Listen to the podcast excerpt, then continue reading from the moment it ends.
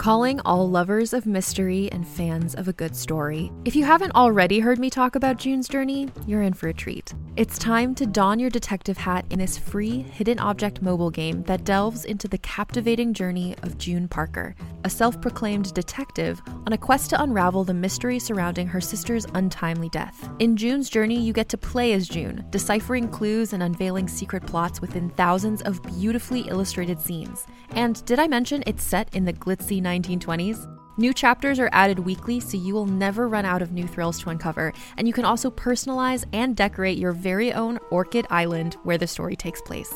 How sharp are your detective skills? Find out when you download June's Journey on your Android or iOS device, or play online via Facebook Games. Your detective journey awaits.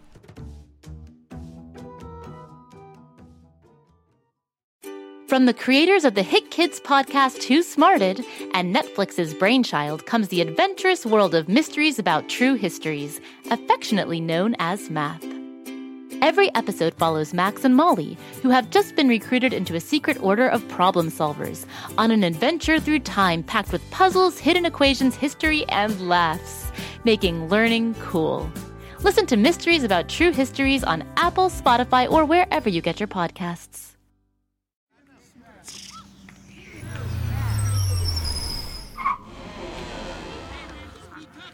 Ah, who needs to take the bus to school when one has the coffin of curiosity to get around? Umbrella up. Until later, coffin. Uh, what in the what? Hey, Drac. Hiya, Drac. Um, hi there. Uh, why is he dressed like a werewolf? And why is she dressed like a witch? Have all these kids in this school become monsters? Happy Halloween, Drac. It's me! There are two of me! What sorcery is this? No, Drac, it's just me, Wren. I'm dressed up like you for Halloween. Why are you talking that way? I sound nothing like that. Yes, you do. Hmm, I have so many notes. Wait, today is Halloween? Is that why everyone's dressed up? yep, except you, I guess. Why would I dress up as anything but myself? I'm fabulous. Well, be that as it may, people like to wear costumes on Halloween so they can pretend to be someone they're not for one day a year. Like me, I'm a vampire with a thirst for knowledge. Uh, please get all of that out of your system as soon as possible. not until Halloween is over. Well, you are right about one thing, Drac. I do have a thirst to learn more about what Halloween is all about. Then that makes two of us. She's going to do this all day, isn't she?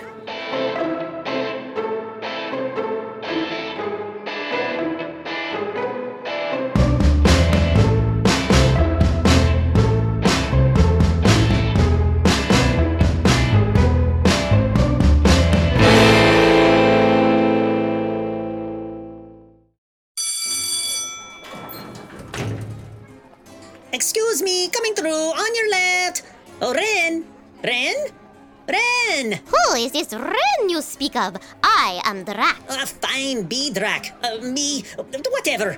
I have come around on wearing a costume for Halloween, but I need your help finding the perfect thing to wear. Sweet! Happy to help, and with the sun going down soon, you'll be free to wear pretty much whatever you want. Oh, decisions, decisions. But while we figure that out, I have a thirst for knowledge that needs to be quenched. hey, that's my line. Our line. Just get into the coffin of curiosity already.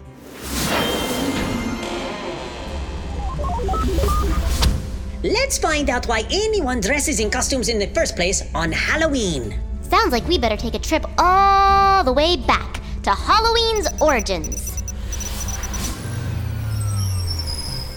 Looks like this is our first stop. Who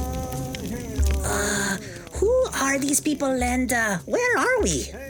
This is ancient Ireland, almost 2,000 years ago, and these are Celtic Druids who are celebrating Samhain, a festival that marks their new year that begins on November 1st. Hey, what's up with the giant bonfire? The Druids believe that the ghosts of the dead return to Earth to cause trouble on October 31st. Oh, that's today! Halloween!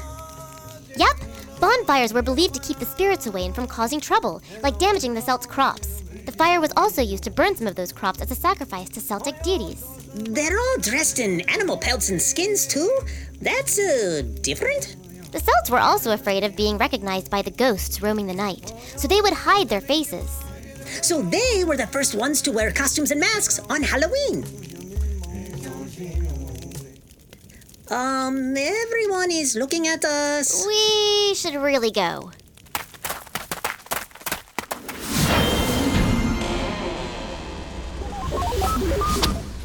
According to the Coffin's Computer of Curiosities, as Christianity spread across Celtic lands, Samhain gave way to All Souls' Day, a day to honor the dead on November 2nd.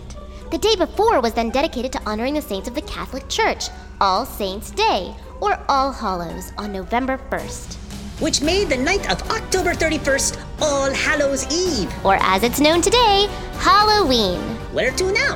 Across the Atlantic Ocean to the colonies soon to be known as the United States of America.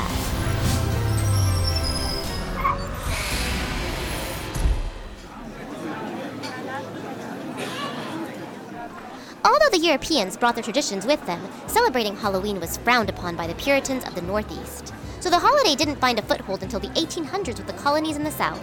Everyone gathered here seems to be enjoying themselves, but uh, no one is in costume? Most Halloween celebrations were mainly festivals about autumn and honoring the dead. It wasn't until the late 1800s, when America was flooded with new European immigrants, that Halloween spread across the country, and a new tradition came with them. Ooh, the plot thickens, as they say. Oh, stand still, Wren. The coffin of curiosity is moving time around us.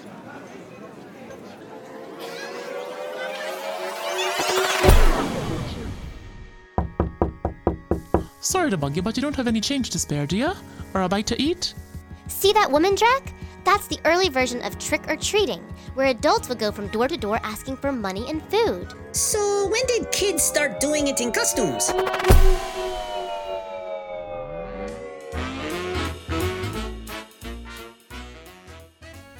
And just do it. yeah, bullseye. Hey, why did those kids throw eggs on that car? We're in the 1930s now, where Halloween has become even more of a community driven event with parades and town-wide parties, but these gatherings resulted in more teenage vandalism and pranks. Uh, like this whole messy egg deal? And Ding Dong Ditch, where you ring someone's doorbell and then run away. Very rude. Exactly. These pranks and more led to Halloween evolving into a holiday for younger kids, who adopted trick or treating as a way to dress in costumes and go around their neighborhoods to collect candy. Ah, so if you give us kids a treat, you won't get a trick. Wait, it's getting dark, and I don't have my own costume yet. Oh, we need to get back to the present so we can get ready for our own trick or treating. You had me at get candy. Let's go!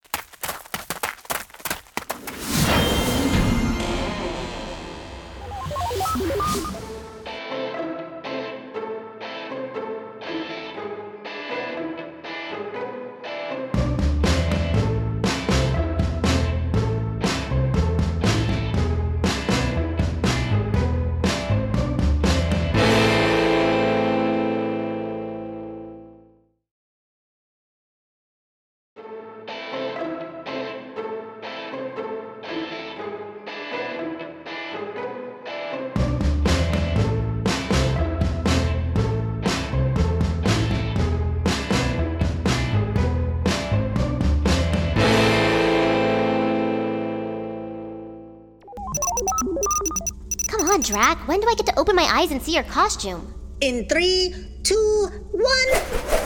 Ta-da! Whoa! You're a bat? Awesome, right? And I'm staying on brand. Don't you want to go with something, I don't know, not vampire related? Uh, but I thought bats were synonymous with Halloween. They are. Remember those bonfires the Celtic druids would light up? Well, they attracted all sorts of bugs, which then lured bats because they're a tasty treat. Bugs? Ugh, gross! Not this bat. Nevertheless, bats became tied with Halloween as the holiday spread throughout the years. Some folklore even believes they are messengers of death or doom. Again, not this bat. Okay, I'm going into the costume closet. This coffin has a costume closet? Uh, you say that like it's weird or something. while you do that, I'm going to carve this pumpkin. Not this again. Okay, well then, Drac, tell me more about the history of pumpkin carving.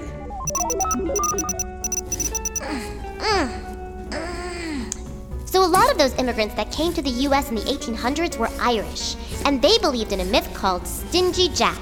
Jack was cursed by the devil to roam the night for eternity. His only light was a hollowed out turnip lit by a single piece of coal. Sounds spooky.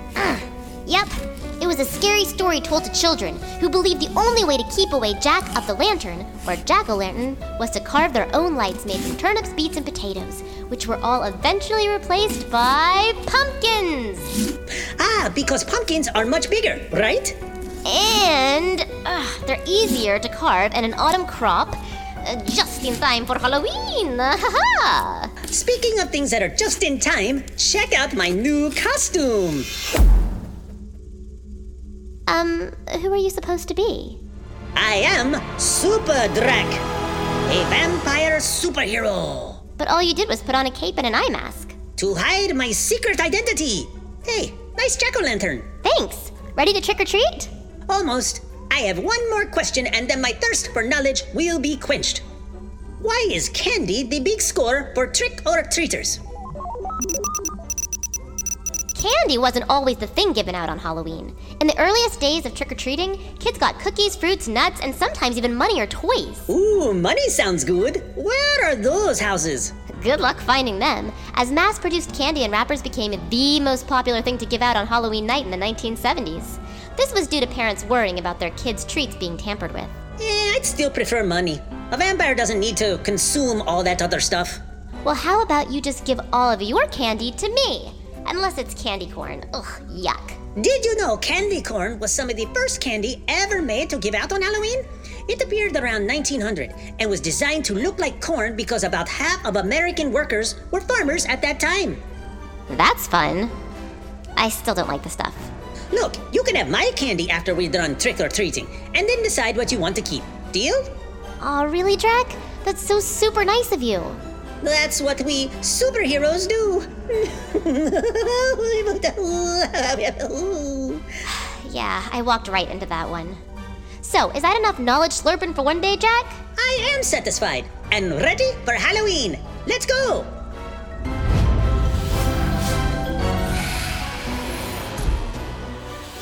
Ah, the sun is gone down and there's a chill in the air. A perfect Halloween night. I could not agree more.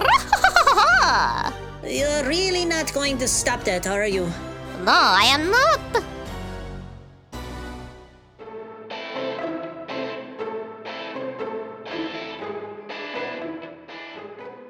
If you enjoyed today's episode of Drek, make sure to press that follow button so you can join us for the next episode right here on Go Kid Go Network.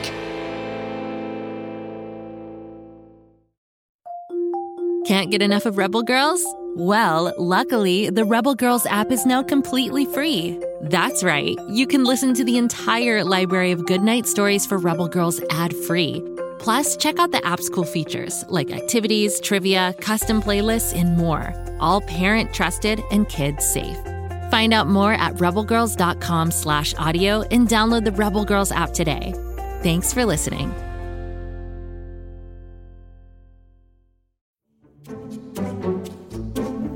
Do you like to laugh? Ah, who am I kidding? Who doesn't like to laugh? So, okay, if you love to laugh, you'll love Don't Break the Rules.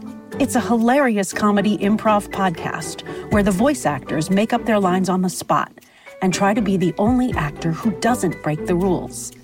These talented actors are great at coming up with silly scenes and stories when they follow the rules for the episode. And it gets even sillier when they accidentally break the rules. The stories are guided by suggestions from kids like you, and the episodes feature laughs, burps, and the occasional unicorn. So if you'd like to giggle and play along, be sure to listen to Don't Break the Rules wherever you listen to podcasts.